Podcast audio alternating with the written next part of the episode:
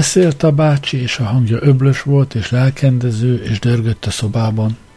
Francin öltözködött, most felvette a kabátját, a redingótját, benyomta a káposzta levél alakú nyakkendőjét, megigazította a hajlasarkú kaucsú galériát, felpillantottam, és a szemébe néztem, megpusziltam az ujjahegyét. Tizennégy napra, suttogta. Majd meglátod, hogy tizennégy évig marad itt, de lehet, hogy életfogytiglan. Látva, hogy milyen szerencsétlen, ajkára nyomtam szokásos csókomat, ő pedig szégyenkezett, szemrehányóan nézett rám, hogy egy rendes asszony nem viselkedik így a nyilvánosság előtt, még ha csak a Pepin bácsi képvisel is azt a nyilvánosságot. És kibújt az ürelésemből, és a hátsó bejáraton át bement az irodába, Hallottam a falon át, hogy kivágódik az üveg csapóajtó. Ó, a francin a rendes asszonyozásával, mióta csak hozzám mentem, folyton fennáll lobogtatta a rendes asszony ideáját, esetelte nekem a mintaszerű nőt, ami soha nem voltam, és nem is lehettem. Én úgy szerettem a cseresznyét, de ha kedvemre lehettem, amúgy Isten igazából mohón és vadul, a feje bóbjáig elvörösödött, én meg nem értettem, miért van úgy felháborodva, aztán láttam magam is, hogy a számban levő cseresznye szolgáltatja az okot az elégedetlenségéhez, mert hogy egy rendes asszony cseresznyét ilyen mohón nem eszik mikor az ősszel kukoricát morzsoltam, hát megint csak nézte azt a morzsoló tenyeremet, meg a szememben villogó tüzecskéket, és megint, hogy egy rendes asszony így nem morzsol kukoricát, vagy ha igen, hát nem ilyen széles jókedvel és lángoló szemmel, mint én. Ha látná valami idegen pali abban az én kezem dörzsöltet csőben valami kedvező jelet láthatna a vágya számára. Pepin bácsi szétrakta Schuster kincseit a hokerlén, majd lehúzta lábamról a cipőt, és miután sorban megnevezett minden alkatrészt, újból föltette üvegtelen cvikkerét, és ünnepélyesen kijelentette.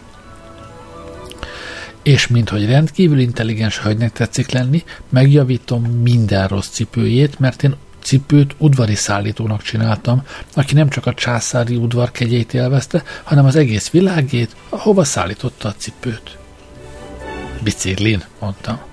Lófarát, harsogta Pepin bácsi, hát talán valami patkányírtó egy ilyen udvari szállító, vagy bőrhulladékgyűjtő. Egy ilyennek hajói vannak, meg vonatai. Ha biciklin akadna rá a császár... Hát a császár is biciklin közlekedett? Csaptam össze a kezemet. Mit jár a szája, mint a kacsa feneke, kiabálta a bácsi. Mondom, ha biciklin akadna rá a császár egy ilyen udvari szállítóra, hát elvenné tőle a biciklit, mondtam lófarát, ezt a címet, meg a sast a cégtáblájáról krákogott, és hörgött Pepin bácsi, de ahogy a hokelire nézett, boldog mosolyom lőtt el arcán, elővette egy dobozt, kinyitotta, megszagolta, velem is megszagoltatta, és intett. Örülhet, sógorasszony, ez itt cipész szurak, mi szerint Schuster csiriz, mondta Pepin bácsi, és a székre tette a kinyitott dobozt az ülésteremből széksörgés, tompa beszédhangok, cipő, talpcsusszanások hallatszottak át a falon, aztán lassanként elcsöndesültek a székek. Francin megnyitotta az ülést, és halk hangon előadta a sörgyár előző hat havi gazdálkodásáról szóló jelentést. Józsin bácsi, kockáztattam meg, egy ilyen udvari szállító, az nagy birtokra, udvarházakba szállított cipőt, ugye? Lófarát, üvöltötte Pepin bácsi. Mit locsog itt össze-vissza, mint egy tanknyos kölyö? Mi dolga volna marhákkal meg gabonával egy udvari szállítónak? Egy ilyen udvari szállító szörnyű ideges, az öreg Kafka olyan ideges volt, hogy mikor a kisjánya pillanatonként beverte a fejét a bútorsarkaiba, akkor az öreg Kafka, az udvari szállító, kihozott a műhelyből egy egész kosár váltömést, és körülbélelt vele minden bútorsarkot. No és mert olyan ideges volt, olyan hevesen nyitotta ki az ajtót, hogy elkábította vele a kisjányát. A látal meg azt javasolta neki, hogy csak egy váltömést ragasszon, de azt a kisjánya homlokára. Józsin bácsi, a látal az a francia unokafivére volt? kérdezte. Szart! kiáltott fel Pepin bácsi. Látal volt a tanító. Tavaly lezuhant az első emeletről, mikor azt magyarázta, hogy mi az, hogy egyenletes idő, meg hogy az olyan, mint amikor a vonat megy, azt megy, megy, megy, megy, megy, és csapkodott látal mindkét kezével, és mint egy vonat ugrált oda a nyitott ablakhoz, és kiesett rajta, és az egész osztály bódogan tódult az ablakhoz, hogy a tanító biztosan eltörte a lábát a tulipánágyásban, de a láta már nem volt ott, az udvaron át megkerült az épületet, felment a lépcső, és megint megy a vonat, megy, megy, megy, megy, és úgy lépett be megint az osztályba az ablakon kihajoló tanulók háta mögött. Az ülésteremből megint áthallatszott a falon az elnök Löguntorá doktor úr hangja. Gondok úr, ki bömbölít ilyen istentelenül? A bátyám jött, kérem, látogatóba, mondta Francin. Akkor menjen át, gondok úr, azt üzenem a bátyja urának, hogy csillapodjék, és hogy ez a sörgyár itt a miénk. Ennek a látalnak a Mercena volt a felesége, a maga unokahuga, ugye, Józsin bácsi? kérdeztem gyengéden. Dehogy. Mercinát van ura bácsi vett el. Balkáncúgon volt szakács, itt lakott Csehországban, valahol Lihovok radistében. És amikor a Balkáncúg hetente egyszer átment Lihovok radistén, Marcin délelőtt fél tizenegykor elengedte a kutyát, az kiment a pályaudvarra, Vanura bácsi kihajolt a Balkáncúgból, és lejtette nagy csomagcsontot. A kutya hazavitte, de az idén, amikor Vanura lejtette a csontot, a csomag leütötte az állomásfőnököt, és Vanurának fizetnie kellett az uniformis bepiszkításáért, kiabált Pepin bácsi. Újból kezébe vette a cipőmet, föltette az üvegtelen cvikkert, és boldogan ordítozott. Mire megy ezekkel a szamárságokkal? Még egyszer elmondok mindent, aztán a kezébe adom, azt maga megpróbálja. Szóval, ez egy parizer schnitt, ez meg itt a cipőn a lágyék, avagy glenk, miszerint hajlat. Ez meg itten az alja rész, miszerint talp. Ez meg a sarok, avagy abzac. Jegyezze meg, sógornő, hogy aki cipész akar lenni, avagy lábbeli készítő, annak segédlevéllel kell rendelkeznie, és egy ilyen levél az olyan, mint az érettségi vagy a doktorátus. Weinlich udvari szállító, Rich hajoltam oda, fülem mögé téve a kenyerem. Weinlich üvöltött a bácsi. Wein, mint bor. Szóval egy tökfej elfusarálta a cipőt, és úgy vitte be Weinlich udvari szállítónak. Azt mondja a szállító. Ember, maga ezt a cipőt elrontotta. Mit csinálja ki most ezzel? Az a tökfej meg azt mondja. Adja el a zsidóknak. A Weinlich maga is zsidó volt, azt már üvöltött is. Mi az? Hát a zsidók talán valami disznók? Pepinke, mondtam halkan. Szart, mennydörögt a bácsi, és fenyegetően magasodott fölém. Én mindenütt dicséretet kaptam, majd épp egy ilyen uraska fog velem komázni. Még hogy Pepinke. Sógorasszony, ostoba ken, mint az egyszerű gyerek reggel a vizsgán. Olyat csapott öklével a homlokára, hogy a cvikkel az almárium alá repült, de egy cipőmre vetett pillantást lehűtötte a bácsit. Leült, és az ujjával mutogatva és bömbölve tovább oktatott. Ez meg itt, amint már mondottuk volt, az abzac vagy sarokrész, és a sarokrészen, avagy abzacon a sarokráma, miszerint keret, hivatalos lábbeli készítők között úgynevezett kéder is. Fölvettem egy hosszú vaskanalat, a végén érdes volt, mint a marhanyelv, és megkérdeztem. Józsin bácsi, ez ugye egy abnémer? Micsoda? üvöltött fel a megsebzett bácsi. Az abnémer az ez. Abnémer, mi szerint leszedők is, de az, amit a kezében tart, az egy ráspoly vagy reszelő, mi szerint fareszelő. Kivágódott az ajtó, és az ajtókeretben ott állt Francin, begyűrte a nyakkendőjét, széttárt a karját, és letérdelt, két rét görnyet Józsi bácsi előtt, aztán előttem, és azt mondta. Mit üvöltöztek itt, mint két kozák őrmester? Jóska, miért óbégatsz úgy? És beletenyerelt a nyitott csirizás dobozba. Nem én voltam, hebegte Pepi. Hát ki? Talán én, mutatott magára mindkét kezével a francin. Valaki itten bennem, mondta Pepin bácsi, és az ujját fonogatta egymásba zavarában. Csillapodjatok, ülésezik a sörgyár igazgatósági tanácsa, maga az elnök úr küldött ezzel az üzenettel, mondta Francin, felemelve a kezét, és curikkolt kifele a folyosóra. Aztán ismét hallatszott halk hangja. Francin mondta tovább a jelentést, kifejtve benne, mi módon egyenlítődik ki a jövő hónapban az éppen elmúlt hónap passzívája. Behoztam a zsíros bödönt, és egymás után kentem Pepin bácsinak a zsíros kenyereket, amikor beszélni akart. Adtam a következő karét, de az ülésteremben elhallgatott a francin hangja, felhangzott a cipőtalpak csusszanása, majd kiáltása, zörögni kezdett a tonetszékek lába, mintha az igazgató tanács minden tagja fölkelt volna róluk, azt hittem, hogy már vég az ülésne, de felhangzott a Sörgyel igazgatósági tanácsa elnökének, Kruntorát doktor úrnak a hangja. Tíz percre felfüggesztem az ülést. Úgy vágódott ki az irodát a folyosótól elválasztó ajtó, mintha belerúgtak volna, s berontott a szobába Francin, nyakkendőjére szorítva kezét és ordított. Kirakta a székemre ezt a ragasztót, borzalom. Úgy összeragasztottam vele az ívet, hogy nem tudtam tovább lapozni de Georgius segíteni akart, és úgy összekente magát, hogy még a kezét se tudta levenni a zöld posztóról. Az elnök úr meg úgy összekente a cvikkerét, hogy az orrára ragadt, és főleg nekem ragadtak oda az ujjaim a nyakkendőmhöz, ide nézzetek.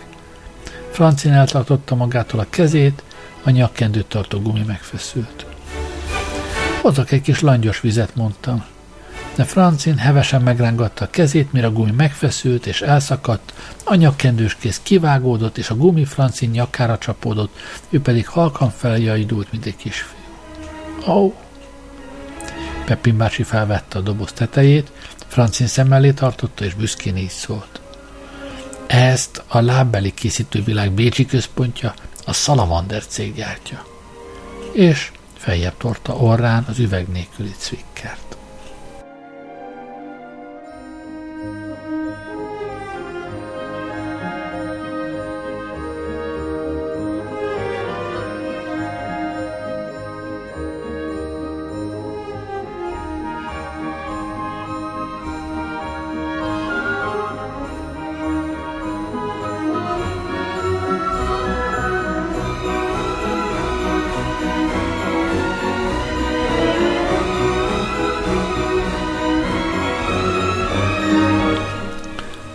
Francin minden hónapban felment Prágába, de minden alkalommal eltörött valami a motorbicikliében, és azt kellett javítgatnia. De visszajövet mindig sugárzott, és részletesen végig kellett hallgatnom, mi mindent kellett csinálnia hozzá, hogy az üzemképtelen Orion újra az a motorbicikli legyen, amely mindig célba ér. A célba ér is azt jelenti, hogy visszajutott vele a sörgyárba, vagyis néha úgy tolta be. De nem káromkodott soha, tolta 10-15 kilométeren is az egész bazárt, de néha csak ötön, és ha Zverinekből egy három kilométerre levő faluból tolta haza, örvendezett a Francin, hogy már javul a helyzet. Francin ma tehénfogattól vontatva jött meg Prágából. Kifizette a parasztot, berohant a konyhába, én, mint mindig, megöleltem, megint odaléptünk a lehúzós lámpa alá, és ha valaki benézett volna az ablakon, csodálkozhatott volna. Ugyanis valahányszor megjött Prágából a francin, olyan rituálé következett, hogy ő behunyta a szemét, én benyúltam a szivar zsebébe, de Francin megrázta a fejét. Aztán a bal zsebébe nyúltam, és Francin rázta a fejét. Aztán kigomboltam a kabátját, és a zakója zsebébe nyúltam, és Francin a fejét rázta. Aztán a nadrág zsebébe nyúltam, és Francin bólintott, és még mindig boldogan le volt hunyva a szeme, és a ruhái valamely zugából mindig előhúztam egy csomagocskát, lassanként kibontottam, elképedés és örömet színlelve, és hol egy gyűrűt, hol egy brost csomagoltam ki, egyszer egy karórát. De ez a rituálé nem az első volt.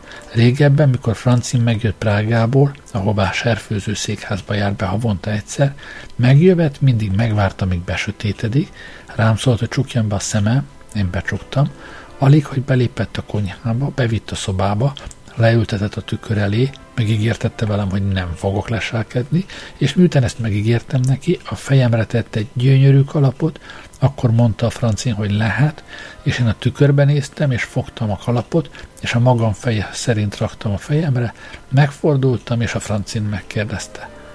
Na, kivette ezt neked, Mariska? És én azt mondtam, a francin és megcsókoltam a kezét, ő pedig megsimogatott, máskor meg a nyakamra hozott valamit, ami hideg volt, kinyitottam a szememet, és a tükörben egy jablonércíla nyaklánc csillogott. És Francin megkérdezte, na ki vette ezt neked? És én megcsókoltam a kezét, és mondtam, te, Francin. És ő megkérdezte, és ki az a Francin? És én mondtam, az én férjecském és így kaptam ajándékot minden hónapban. Francinnak az összes testméreteim meg voltak, kívülről tudta őket, mindig kipuhatolt, amit szeretnék. Soha nem mondtam meg nyíltan. Beszéltem valamiről, Francin meg kiokoskodta belőle, aztán mikor előszörre hozta a gyűrűt, odalépett a zöld, lehúzós lámpa alá, és először megtanított, hogy kutassam át a nagy és a kisebeit, én meg mindig kitaláltam, hol lehet az ajándék, de mindig utoljára nyúltam oda, hogy örömet szerezzek Francinna. Ma, ahogy megjött tehén fogattól vontatva, megkért, hogy csukjam be a szemel, és valamit bevitt a szobába. Aztán leoltotta a lámpát a szobában, kézen fogott, és behúny szemmel magával vitt, leültetett a tükör előtti kis fotelba, aztán elment összehúzni a függönyt, hallottam, hogy kattan egy fedél, azt hittem kalapdobozt vett, aztán hallottam, hogy bedug egy dugaszt, azt hittem, hogy valami robotgépet, szuperforralót vagy kvarclámpát vett, aztán sercegő, lassan erősödő zúgást hallottam. Francin finoman a vállamra tette a kezét, és szólt, hogy lehet. Kinyitottam a szemem, és amit láttam, gyönyörű volt. Úgy játott Francin, mint egy varázsló, kezében egy cső, a csőben halványkék fény világított, egy olyan dús lila fény, és a Francin kezére és arcára, a ruhájára esett folytott lila tűz az üvegcsőben, Francinak kezemhez közelítette, és a karom mágneses lett, éreztem, hogy lila vasreszelék pattok ki abból a fényből, anyagtalan szikrácskák, melyek belém hatolna, és úgy átillatosítana, hogy egy nyári vihar illatát árasztom, a szoba levegőjének is olyan illata volt, mint villámcsapás után, és Francin lassan az arcához emelte a szép tárgya, megint láttam azt a szép profilját, olyan ünnepélyes pózban álltott Francin, mint a Gunnar Tolnes, aztán a csövet óvatosan leresztett a nyitott bőrönt fölé, és ott a fedelét is beborító piros plüssön, legyező alakban mindenféle ecsetek, csövecskék, csengettyűk voltak, minden üvegből és lezárva, mint a palackok, üvegszerszámok tucatszám, és Francin kihúzott egy csövecskét, és kivette a bőrönből, az egy, és az egyik ilyen gyönyörű tárgyat a másik után kapcsolta be a bakelit kapcsolótáblába, az üvegedénken minden alkalommal felragyogott és megtelt lila fényjel, mely szikrázott és átszűrődött az ember testébe, kinek hogy volt rá szüksége. Francin cserélgette és kipróbálta az összes neongázzal töltött elektródát, és halkan beszélt. Mariska, most aztán bömbölhet a Pepin bácsi, most aztán csinálhatnak nekem kalamajkát a sörgyárban, sértegethet, akinek jól esik, itt, itt vannak ezek a gyógyszikrák, amelyek egészségé változnak, nagy feszültségek, amik új életörömet adnak, új életbátorságot. Neked is, Mariska, neked is jót tesz a te idegeidnek, a te egészségednek. Ez itt az a katód, amelyik a fület gyógyítja, ez a katód meg a szívet masszírozza. Gondold el egy foszforeszkáló szikrázás, amely megnemesíti a szívedet. Ez meg itt a hisztériára való, meg az epilepsziára – ez az ibolya színózom meg szabadít attól a vágytól, hogy olyasmit tegyél a nyilvánosság előtt, amire egy rendes embernek csak gondolnia szabad, vagy odahaza csinálni. A többi elektród az árpára, meg májfoltokra van, meg izomszakadásra, migrénre, a 15. agybővérűségre, meg halucinációra. Beszélt halkan Francin, és mindig másmilyen neon töltetű formák vonultak el a szemem előtt. Ezek az elektródák inkább hatalmas orchidea bibikre, bibékre, vagy porzókra, vagy szírmokra hasonlítottak, mint sem gyógyászati eszközökre. Füleltem, és először úgy meg voltam lepve, hogy meg sem tudtam szólalni, és bár halucináció elleni elektródák és a hisztéria, meg epilepsia elleni magas frekvenciák rám való egyenes célzás jelentette, nem volt miért védekeznem, annyira levett a lábamról ez a violaszín szépség. Francin beállított egy telefonkagyló alakú elektródát, a homlokomhoz közelítette, a tükörbe néztem, hát az volt csak a látványosság. Olyan voltam, mint egy szép vízi tündér mint azok a hölgyikék a szecessziós képeken, lila egy harfürtel, amit rőtesre perzsel az esthajnal csillag. Egy légüres doboz lila északi fényviharral. Francin megint a kis koffer fölé hajolt, és beledugott egy bakelit táblába egy neonfésűt. Úgy sugárzott az a neonfésű, mint valami bécsi vagy párizsi divatáruház fölött a reklám. Francin lassan odajött, hajamba illesztette a szikrázó fésűt, néztem magam a tükörben, és tudtam, hogy most már nem, te, nem lehet más a vágyam, mint hogy újra meg újra végigfésüljem a hajam azzal a fésűvel. Francin pedig, mintha csak tudta volna, újra és újra végigjáratta a világító fésült, földigérő, makrancos hajamban, és újra meg újra végigment rajta a magas frekvenciákkal töltött fésűvel, egész testemben elfogott a remegés, át kellett ölelnem saját magamat. Francin halkan lihegett, egy alkalommal se tudta megállni, hogy bele nem merítse arcát a hajamba, annak meg olyan jó volt az ibolya hideg vihar, hogy amikor visszaért hozzá a fésű, a hajszálak vége felé ágaskodott, és megint az a hajamon át lefelé törtető lila fésű, az a haja mörvényein, vizesésén lefelé rohanó kék csónakocska, az a lila velővel teli üreges üvegfésű.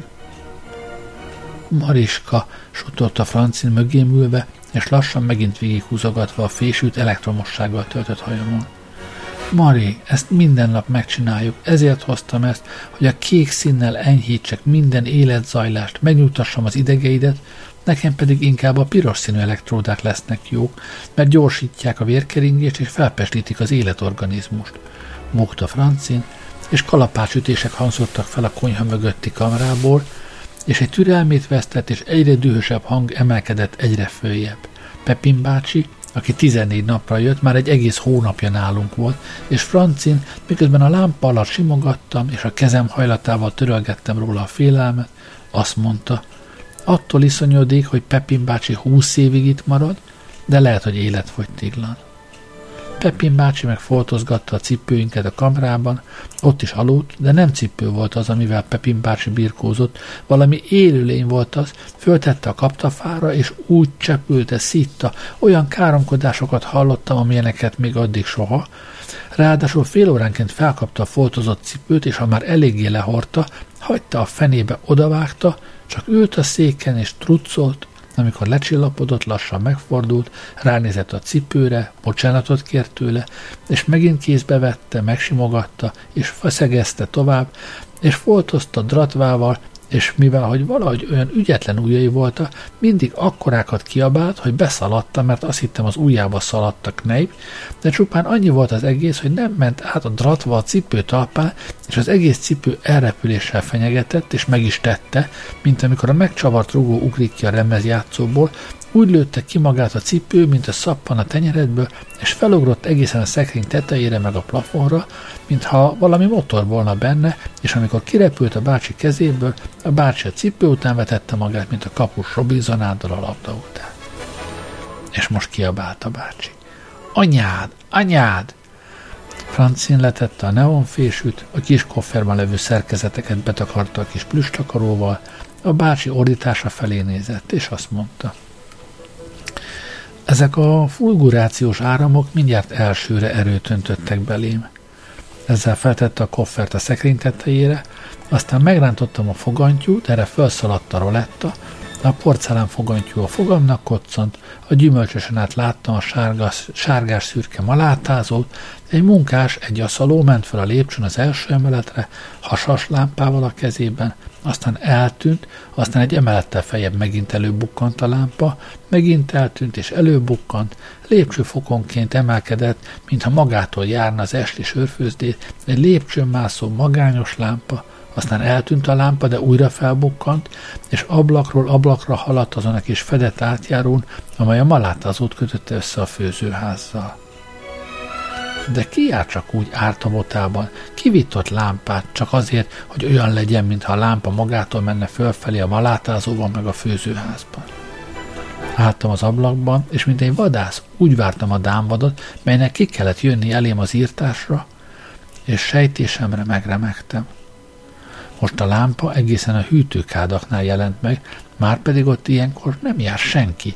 Ott, ahol akkora medence áll, mint egy jéhokipálya, az a tartály, amelyben egy egész fűzet sör fül, sör, és most ott megy a lámpa, az a lámpa, amely mintha tudná, hogy nézem, az csak is én miattam odavitt lámpa, a hűtőház tíz nagy, négy méteres ablaka ki van takarva lésnyire nyitott zsalugáterekkel, mint az ablaktáblák Olaszországban, meg Spanyolországban. A lámpa meg csak megy, megy, időnként megszakítja az a száz meg száz zsalugáterléc, egy égő lámpa csíkokra szabdalt mozgása most megállt, Láttam, hogy kinyílt a zsalugáteres abla, valaki a lámpával kiment a jéghombár tetejére, amely alatt négy emelet magas jéghegy van, 1200 fuvar befagyott folyó, 26 fuvar jégfedél, amit fuvaronként szór felülről a jéghombárba egy vödrös lift, egy jéghombár, melyet felül félméteres homok és folyami rétegvéd, tavasztól őszig kövi rózsa nyílik rajta, százezernyi kövi rózsa zöld mohapálnák között, és most egy hasas lámpa állott, melyet a sörgyári munkások közül vitt oda valaki, egy maláta asszaló. Kinyitottam az ablakot, kellemes férfi hangot hallottam fentről, mintha az az égő lámpa énekelne. A szerelemnek vége van, picike volt, piciám, aranyos szép kis cicám már elszaladt, híre hangva sem maradt. Eltűnt a Nimburki mély víz alatt. A kamrámból felharsant francin kiáltása. Az Istenért, Jószka, hagyd abba! Lassan kimentem a szobából, nem is néztem meg, hogy húny ki lassan az elektromos áram, mint az a szerelem, mely a vízbe veszett. Francin már lámpát gyújtott, kimentem a folyosóra, ott ült Francin a sámlin, kezét a mellére szorítva igyekezett lelkére beszélni a bácsina, hogy mindent hagyjon már abba, és ha már egyszer itt van, akkor olvasson, járjon templomba, moziba, de legyen a házban csend és nyugalom. Francin fel akart állni, de valahogy nem ment. Még egyszer megpróbálta, de össze volt nőve a székkel, a számhoz kaptam ilyettembe, mert tudtam, hogy Francin beleült a Schuster sírizes dobozba, Pepin le volt törve, úgy szerette volna megjavítani az össze, öccse összes cipőit, annyit mesélt erről, mert jobban szerette az öcsét mindennél, amit valaha is szeretett ezen a világon. Francin minden erét összeszedve fel akart kelni, de nem tudott elszakadni a széktől, lehajolt és elvágódott, ott feküdt a padlón, és vele együtt a szék is. Megijedtem, megpróbáltam elrántani róla Francint, de a cipészszurok, miszerint csiriz, úgy odaragasztotta, hogy olyan volt, mint egy ledöntött, ülő Krisztus szobor. Pepin bácsi a vállánál fogva húzta Francint, megpróbáltam Francin mögé feküdni, és az ellenkező irányba húzni a széket, de úgy látszott, hogy előbb szakítjuk szét a férjünket, respektíve öcsénket, mint sem kihúzhatnánk a slamasztikából. Felkeltem, és a hajam felemelt valamit, kézbe vettem a hajamat, Bevontattam az övelembe, és láttam, hogy az meg a másik cipés szurkos, azaz csirizes dobozba ragadt bele. Fogtam egy ollót, és levágtam a dobozt a hajam végével együtt, mint a szicíliai aranybulla, úgy hevert most ott a doboz, a hajam pórázára kötve.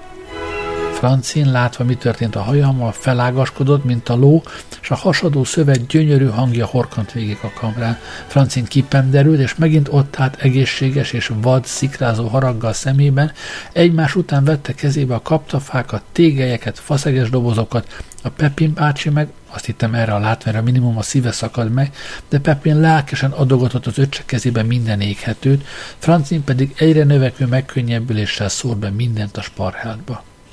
A Schuster Series olyan vadul kapott lángra, hogy felemelgette a karikákat, a csövek pedig egészen a kéményig szürcsölték fel a lángot, a csak nem két méteres lángot, mely oly hosszú, mint a hajam.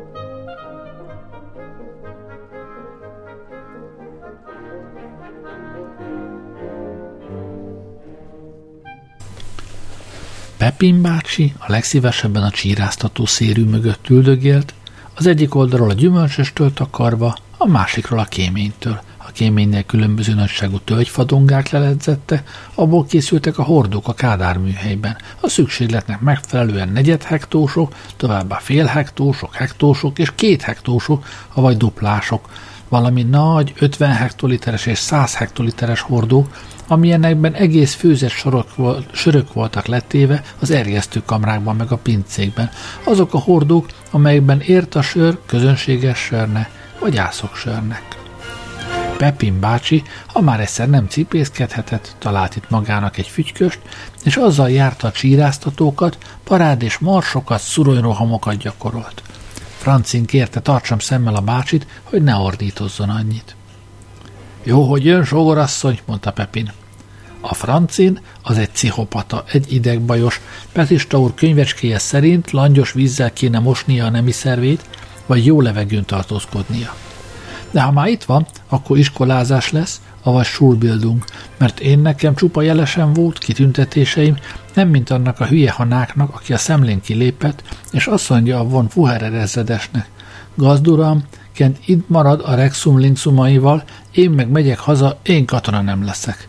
Az ezredes meg ráordított a sarzsira. Miféle kolerát tartanak itten? A Pepinkét, mondtam. Egy szart üvöltött fel Pepin bácsi, engem mindenki elé példaképű állította, és talán ismert engem a Wucherer ezredes? Hát emlékezhet több ezer fickóra? Egyszer a lányok ment, két hülye baka megállította a kocsit, hogy beleüljenek, hát látják, hogy a von Fuherer terpeszkedik benne, a bakák szóltálta, azt mondja szeliden a von Fuherer. Hát hová, hová kiskatonák? Azok meg szabadságolásra, mondja a von Fuherer. Ha valaki szabadságolásra megy, ahol urlaubsein kell, hát hó van? A bakák a sebükbe kezdtek kotorázni, a von Wucherer meg megkérdezi az egyiktől. Hogy hívják? Simsa, azt mondja. Kérdi a von Wucherer a másiktól. Hát magát hogy hívják? Rimsa, mondja a másik. Akkor az a baka, aki azt mondta, hogy Simsának hívják, futásnak eredt a fődeken át, erre a von Wucherer vezényelt, hogy Rimsa zofort idehozni a Simsát.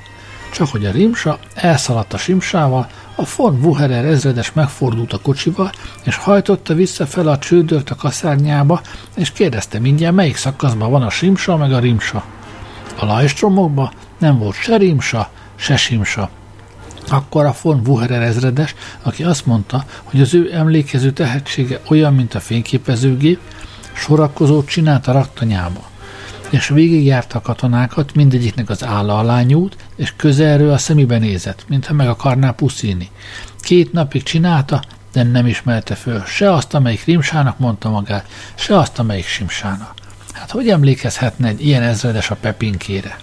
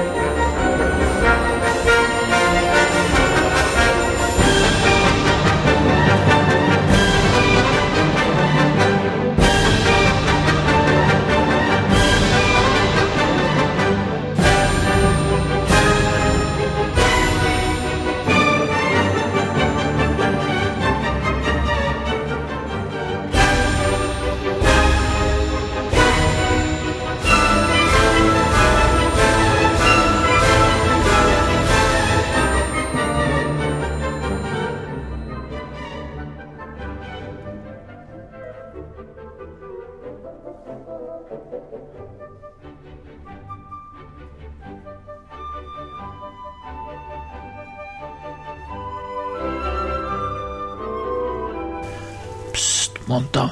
Délután ülésezik az igazgatósági tanács. Ammá igaz, mondta halkan a bácsi, de most megtanítom rá, hány alkatrésze van a stucninak. Fogta a bácsi a fügyköst, amelyel gyakorolt, óvatosan és szakértő módjára vette kézbe, mintha igazi katonai puska volna.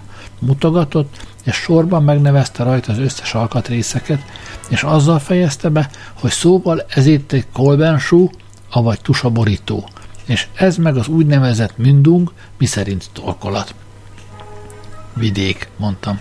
Szart, mit jár a szája, mint a kacsa feneke? A torkolatvidék az egy delta. Ez meg egy mündung, avagy torkolat. Na, hát ha ezt a brucoló zupásnak mondta volna, hát az behúz magának, hogy belesárgul. A gyümölcsösen túról hallatszott, amint dühösen bevágják az iroda ablakát, a könyvelésből fehéringben kirohant Francin, láttam, hogy fut a magas fűben, hogy kerülő ki a faágakat, szép látvány volt a rohanó férfi, mint nyújtott lábbal ugrál át az akadályokon, a másik lábát csak nem viszintesen tartva érinti a füvet, és hol az egyik, hol a másik lábával ismétli az egész gyönyörű fűcsomókák fölött átúszó mozgást. Hogy odaért hozzánk, láttam, hogy ujjai közt egy hármas számú redisztollat szorongat. Hát mit műveltek már megint ti ulánusok? Háborúsdit játszunk, feleltem. Játszatok, amit akartok, csak csöndben. A könyvelő kisasszony kilocsolt egy egész üveg tintát, kiabált halkan Francin. Szóval hol játszunk? Ahol akartok, mászhatok föl, mit bánom én, a kéménybe csak ne lehessen hallani a hangotokat. Az egész újságon végigöntötte a tintát kiabált Francin, fehér ingúja gumival volt összefogva a könyökén, most visszafordult, de már nem futott. Gázolt a magas fűben, néztem utána, hátrafordult, belepusziltam a tenyerembe, és mint egy hét, utána fújtam a csókot. A kéményre? csodálkozott Pepin. A kéményre, feleltem. Francin eltűnt az ágak mögött, fehér inge most bement az irodába. Hát akkor Direkción! kiáltott Pepin bácsi, és felhágott az első kampóra, majd meggondolta magát, leugrott, és azt mondta. Csak ön után. És amiről az első sörfőzdei napom óta álmodozom, hogy legyen erőm felmászni a sörgyár kéményére, az ott merett és emelkedett előttem, Lehajtottam a fejem, és megfogtam az első kampót. A perspektíva az égbe enyészett fölöttem az egyre kisebbedő és kisebbedő kampók mentén. A 60 méteres torony a rövidülésben egy felfelé szegezett súlyos ágyúra hasonlított, ami engem csábított, az a lobogó zöld trikó volt, amelyet a villámhárítóra kötött valaki, és míg odalent enyhe szellő fújdogált, a zöld trikó harsogva lobogott, és a nyitott ablakig hallottam, hogy a zöld trikó egy dörgő vaslemez hangját hallatja, és megragadtam az első kampót, egyik kezemet szabaddá téve, kibontottam a hajamat összefogó zöld masnit, és húzózkodtam gyorsan fölfelé. A lábaim, mint két összekapcsolt tengely, egy ritmusban lendülte, a kémény közepén éreztem meg az áramló levegő első ellenállását, a hajam, mint vitorladagadt, szinte elében vágott, hirtelen teljes egész szemben az egész kibont, a kibomlott hajamban találtam magam, mint a zene terjedt szét körülöttem, többször ráterült a kampóra, vigyáznom kellett, és lassabban dolgoznom a lábaimmal, mert bele-bele gázoltam a saját hajamba. Ah, ha itt volna a boda, az tartaná a hajamat, angyallá változna, és röpködve vigyázna, nehogy a drótok meg a rácsok közé kerüljön a hajam. Egy kicsit a biciklizésre hasonlított ez az én kéménymászásom, Vártam egy pillanatig, a szél, mintha elhatározta volna, hogy most kielvezi a hajamat, felemelte és úgy átlentítette rajtam, hogy úgy éreztem hajamnál fogva lógok néhány kampóval fejebb oda csomózva, aztán hirtelen elült a szél, a haj szétbomlott és lassan, mint a toronyóra kilazult arany mutatói ereszkedett lefelé, mintha a fejemből széttárt és most lassan összezárta volna farkát egy aranypába kaptam az alkalmon, és gyorsan húzózkodtam fölfelé, a lábam mozgását a kezem munkájához hangoltam, míg a kemény, kémény fedkövére nem tettem a tenyerem, egy pillanatig lihegtem, mint a versenyúszó, ha leúzta a távot a medencében, aztán mintha vízből másznék ki, két kézzel felhúzózkodtam, átvetettem lábamat a fetkövön, elkaptam a villámhárítót, és lassan, mint a szirupból húznám ki, felhúztam a másik lábamat, összefogtam hátam mögött a hajamat, leültem, és a térdemre tettem a hajam. Hirtelen föltámadt a szél, és a hajam kisiklott a kezem közül, ugyanúgy lobogott az az én aranyhajam, mint tavaly az első tavaszi nap előtt, lengett, lobogott, mint a moszat a sekély és sebes patakban, félkézzel a villámhárítót fogtam, és úgy éreztem, én vagyok a vadászat istennője. Diana a dárdával, Elragadtatásomban lángolt az arcom, és éreztem, hogyha semmi más nem csináltam volna ebben a városban, mint hogy felmásztam a kéményre, nem volna az sok, de évekre elég lenne, talán egész életemre. Előre hajoltam, és láttam, milyen kicsiny a Pepin bácsat lenne a mélyben, fejből és két kézből álló angyalka csupán. Elcsodálkoztam, mert addig azt hittem, hogy Pepin bácsinak sűrű göndör haja van, de most láttam, hogy egy pilises fej jön fel hozzám, ritkás hajkoszorúval, most a fej egészen a fedőkőre feküdt, kihúzta magáról a másik kezét, és megragadta a fedkő szélét, Rám nézett, az ő arca is sugárzott a boldogságtól. Felhúzózkodott a kéményre, és mint egy öntudatlanul csípőre tette a egyik kezét, a másikat meg a személyhez emelte. A nem jó jár, sógor asszony, mondta elismerő csodálattal. Itt aztán szép beobaktunk stelle, a vagy megfigyelő állás volna. Mi szerint kilátó, tettem hozzá. Lófarát! A kilátó az civileknek van, a megfigyelő állás, mi szerint beobaktunk stelle, meg a katonaságnak, a katonaságnak, ami hadban áll, és figyeli az ellenség hadmozdulatait. Sógorasszony, amilyen intelligens szépasszony maga, ha ezt hallaná a tonzer kapitány, oda a kardjával és ráordítana. Apróra baszom a csúcsáját. Pepinke, egészítettem ki, lábát áztatva légkútban. Megdörgös menykű, miért baszná nekem apróra a csúcsámat? Engem szeretett, a kardját hordtam utána, borította el ketten Pepin bácsi, fölém hajolt és fenyegető volt az arca, mint a kő vízköpője a templom letején. Mi haszna belőle, legyintette? Hát nem gyönyörű ez, Józsin bácsi. Legeltettem a szemem a dombok és kiserdők szegélyezte lankás vidéken, néztem a városkát, és észrevettem, hogy a városunkba csak vizen át lehet bejutni, hogy tulajdonképpen szigeten épült város, fölötte a folyó, mely körbe kerülte, ketté ágazott, a várfalak alatt két patak folyt, a város alatt újra egyesültek folyóvá, hogy a városból kivezető minden utcának tulajdonképpen két hídja van, két bűrűje, a folyón át viszont fehér kőhíd vezet, emberek álltak rajta a korlátnak támaszkodva, és nézték a sörgyári kéményt, engem, meg Pepin bácsit, a levegőben sógó hajamat, úgy villogott és tündöklött a napfényben, mint a pápai zászló, miközben odalent szélcsend volt. A folyón túl templom emelkedett, arcommal egy magasságban volt az óra arany számlapja, a templom körül pedig koncentrált körökben vonultak az utcák és közö, és épületek és parasztházak úgy öntötte ki minden ablak a petúniáit, szegfűt és vörös muskátliait, mint reggel a dunyhát, az egész várost várfalak csipkéje szegélyezte, olyan volt felülről, mint egy félbevágott kaledon.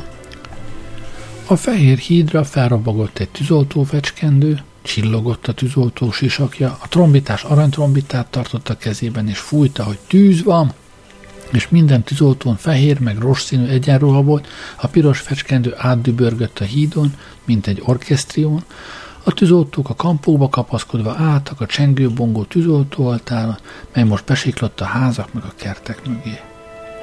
Józsin bácsi, igaz, hogy kecskét legeltettél a fronton? kérdezte. Ki mondta, bődült fel Pepin bácsi.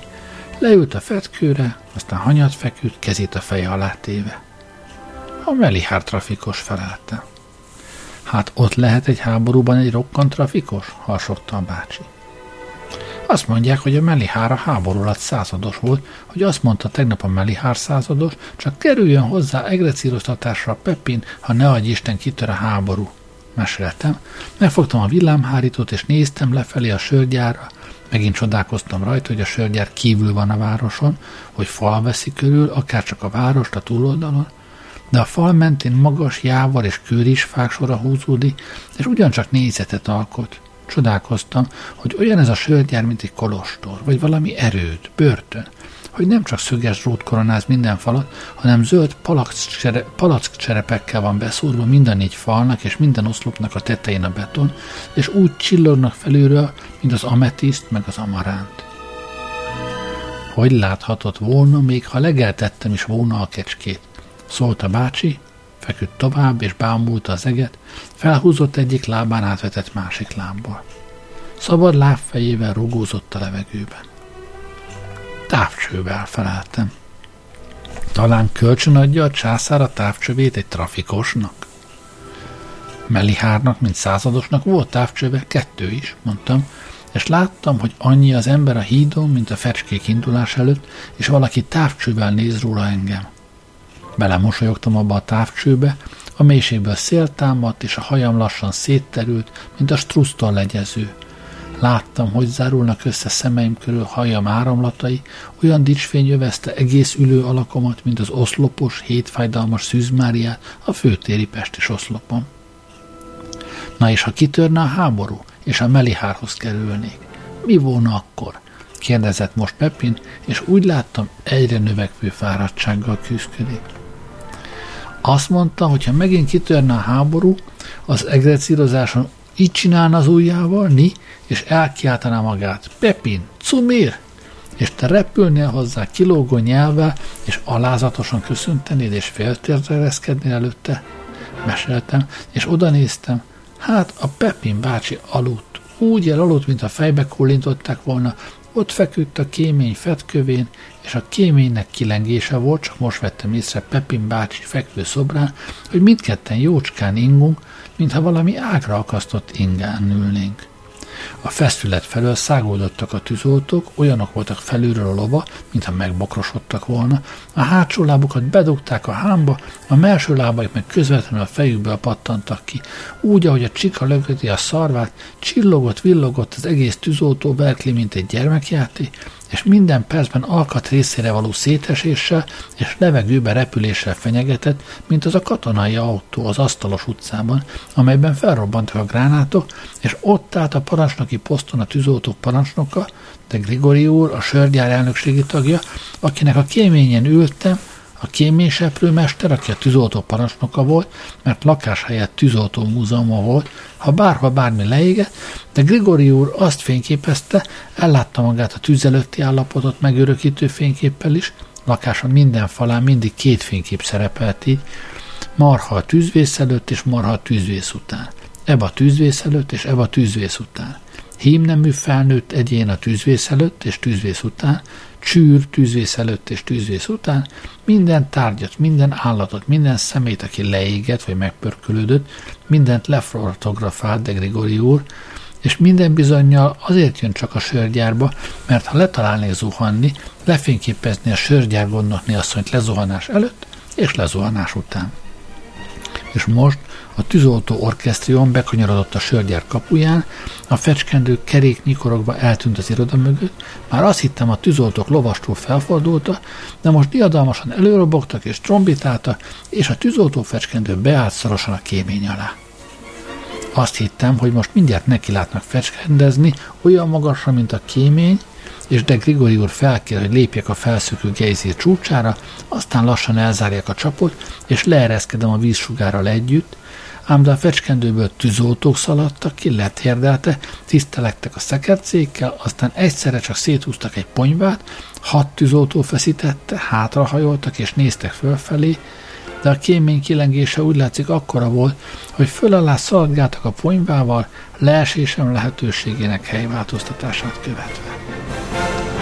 Az elnökségi tagok bricskákon gyülekezte, máskor galobban szoktak gyülekezni, de ma szágódottak a bricskák az országutakon, a falvakból, meg a városokból, meg a városból, lóhalálában vágtató lovak, az a sok bricska meg nem hogyan megállt volna, mint máskor az iroda előtt, nem, mind a sörgyár udvarán röffent össze, ahol a kádárok, meg az erjesztősök, meg a serfőző munkások álltak, és néztek fölfelé kitekeredett nyakkal, mintha Jézus visszajövetelét várnák az egekből, vagy a Szentlélek alászállását, és most jött a feszület felől maga a sörgyár elnöke, Rontorát doktor úr, Mágnás, és a régi monarchia híve.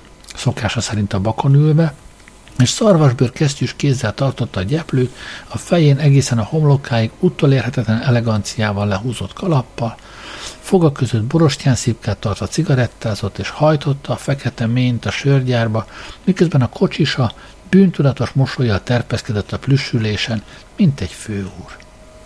De Grigori úr hasztalanul utasította a tűzoltókat, hogy másszanak fel a kéményre, de Grigori úr végül elhatározta, hogy maga mászik fel a kéményre, és jött fölfelé a fehér egyenruhája, sűrű meg megállt, de aztán csak kapaszkodott tovább a kampókon, végül megjelent lábamnál a sisakja. Józsin bácsi, ráztam meg a bácsit a lábánál, és a bácsi fölült, megdörölte a szemét, és aztán ilyetten felugrott, és megragadta a villámhárítót. De Grigori úr föllendült a fedkőre, lihegett, levette sisakját, és ebkendőjével letörölte a verejtéket. A törvény nevében mondta, másszon le, nagyságos asszony, meg a sógor ura is. De Grigori úr, nem szédül, mondom. Mondom, a törvény nevében másszon le, ismételte de Grigori úr. Mondom, de Grigori úr, elsőnek, mondom. Nem, felelte de Grigori úr, és belenézett a kémény méhébe. Gyakorlatozási okokból lemászok belül a kéményben, tette hozzá. A villámhárítót fogva a kampóra léptem, megfordultam, és fellobogott a hajam, megint felduzasztotta a hajamat az a mélyből jövő húzat, utoljára tárult szét, mint a tudná, még egyszer utoljára fellángolt az én aranysörényem a sörgyár kéménye felett, hajammal, mint egy óriás arany monstranciával újból megáldottam mindazokat, akik abban a pillanatban bámultak rám, még magát de Grigori urat is meghatotta a látvány. Rendkívüli eseménynek vagyunk tanúi, kár, hogy nem lehetnek hölgyek a tűzoltóságnál, mondta, és kezében vitt egy trombitát, egy olyan aprócska trombitát, mely olyan volt, mint a kalauz lyukasztója, belefújt, de olyan bánatos volt az a trombitálás, mint amikor elbégeti magát a megkötözött gida a vágóhidi kocsin, aztán kezet csókolt, és én ereszkedtem lefelé, gyorsan kúztam le, hogy megelőzzem a hajamat, mert félő volt, hogy rátaposok, belegabajodok és lezuhanok a mélybe. Aztán egyszerre csak megláttam magam körül a fák csúcsát, majd mintha az ágak közé ereszkedtem volna le, és az ágak közül léptem ki, és tettem le cipellőm talpát az édesanyja földre. Gyönyörű volt, mondta lelkesen Gruntorát doktor úr, de 25-öt érdemelne. A popomra, mondtam. Mi a hétszentséget keresett ott? kérdezte a doktor azt mond, amint mondotta, gyönyörű volt, és mivel gyönyörű volt, következésképpen veszélyes is volt, és mert veszélyes volt, úgy volt az igazi a nekem való, mondtam, és Francin ott állt sápattan, mellére billent fejjel, redingóban, fehér mancsettában, kaucsuk gallérban és káposztalevél alakú nyakkendőben. A gépészek kinyitották a nagy kéményajtót, korom hullott ki belőle, akkora volt az a csillogó fekete barlang, mint egy lugas. Pepin bácsi leugrott az utolsó kampóról, és így szólt. Újból dicső győzelmet aratott az osztrák katona, igaz? De mindenki a kémény aljában levő fekete kamrát bámulta. Melyik ezredben szolgált? Ki volt az ezrede inháberje? kérdezte Guntorát doktor úr. Freiherr von Wucherer, szalutált Pepin bácsi. Rucht kiáltotta a doktor, és hozzátette. Mihez ért a bátyja, gondnok úr? Cipész szakmája van, és sörgyárban is dolgozott három évig, mondta Francin. Akkor, gondnok úr, bátyja fölvenni, elszállásolni a malátázó szolgálati szobájában. Üvöltés ellen legjobb gyógyszer a munka, mondta Gruntorád úr. A fekete barlangban megjelent egy fehér nadrágszár, majdnem mennyezeténél ennek a koromlugasnak, kampó után tapogatott, de kampót úgy látszik nem volt, úgy taposott a nadrágszár, mint a biciklizett volna a de Grigori úr. A tűzoltó parancsnok helyettes vezényszót kiáltott, a tűzoltó beszállt a kéménybe a mentőponyvával, kifeszítették, és a tűzoltó helyettes felkiabált a koromba. Ugorjon le, parancsnok, itt vagyunk, a mentőponyvával. De Grigori úr eleresztette a kampókat, előbb pernye meg korom gomolygott ki a kéményből, a kémény elég gomolygott, koromból való finom göndörk és vakontúrások, Köhögés hangzott fel, és kiszalaptak a már éjfekete tűzoltó, úgy hozza valamit menvő, mentőponyvájukban, mintha nagy csukát vagy harcsát fogtak volna. letették a ponyvát, s a koromból meg porból felemelkedett a tetőtől talpig fekete de Grigori úr, nevetett, fehér mosolyráncok lepedeztek fekete arcára, elővette trombitáját, megfújta és kijelentette. Ezzel a mentő munkálatot befejezetnek nyilvánítjuk, kilépett a koromkupaszból, mindkét kezét felemelve gratulációkat erőszakolt ki, és öntudatosan és boldog peszkesen járkált fel alá, és én láttam, hogy De Grigori úr nem csak néhány évig fog még élni ebből a kéménybeli rejeszkedésből, hanem egész hátralevő életén át.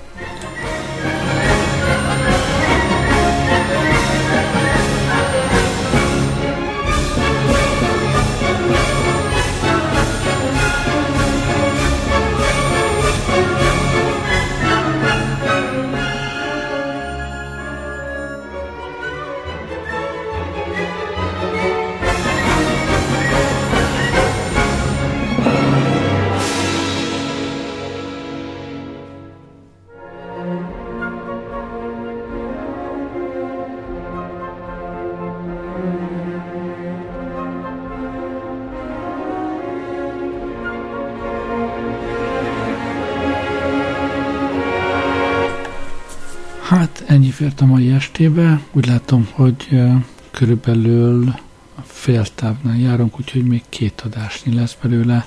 Köszönöm, hogy velem voltatok ma este. Jó éjszakát kívánok. Gerlei Rádiózott.